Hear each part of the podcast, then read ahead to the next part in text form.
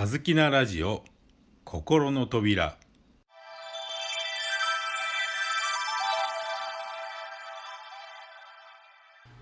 皆さんこんにちは。葉月光栄です。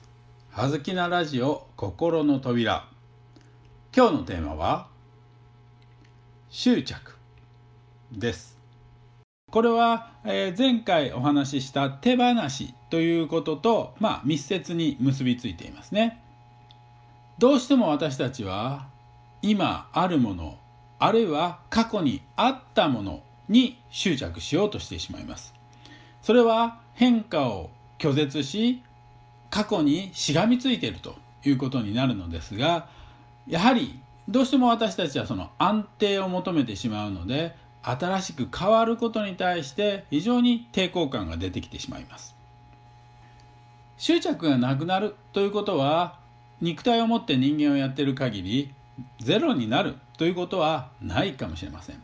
しかし自分の執着に気づく一体自分は何に執着しているのかということに気づくことによってその執着を客観的に眺める。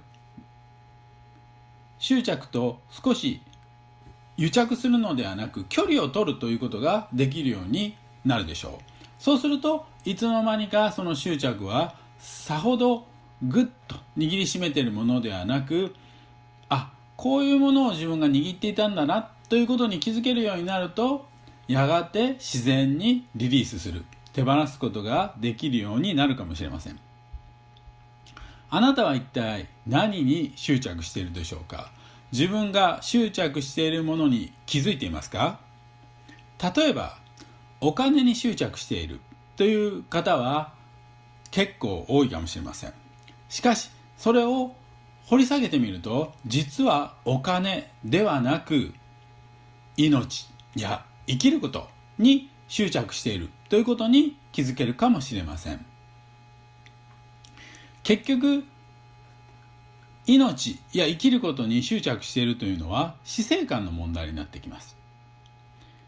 これがないと困るとあなたが思っているものは何でしょう？これがないと私生きていけないの。と思っているものは何でしょう？ではそれがなくなるとあなたは本当に生きていけなくなるでしょうか？あるいはもう一歩深めてなぜ生きていけないと困るのでしょうか？そこに根本的な根源的な執着を手放すヒントがあるのではないでしょうか？結婚式で私たちは永遠の愛を誓ったりしますがこれこそ愛の執着と言ってもいいかもしれません。愛というエネルギーはもともと永遠のものです。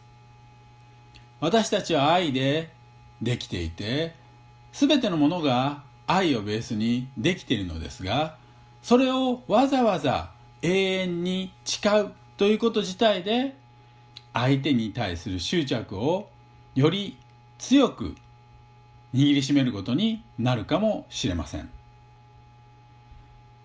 執着に気づくこと執着と適度な距離を保って付き合うこと。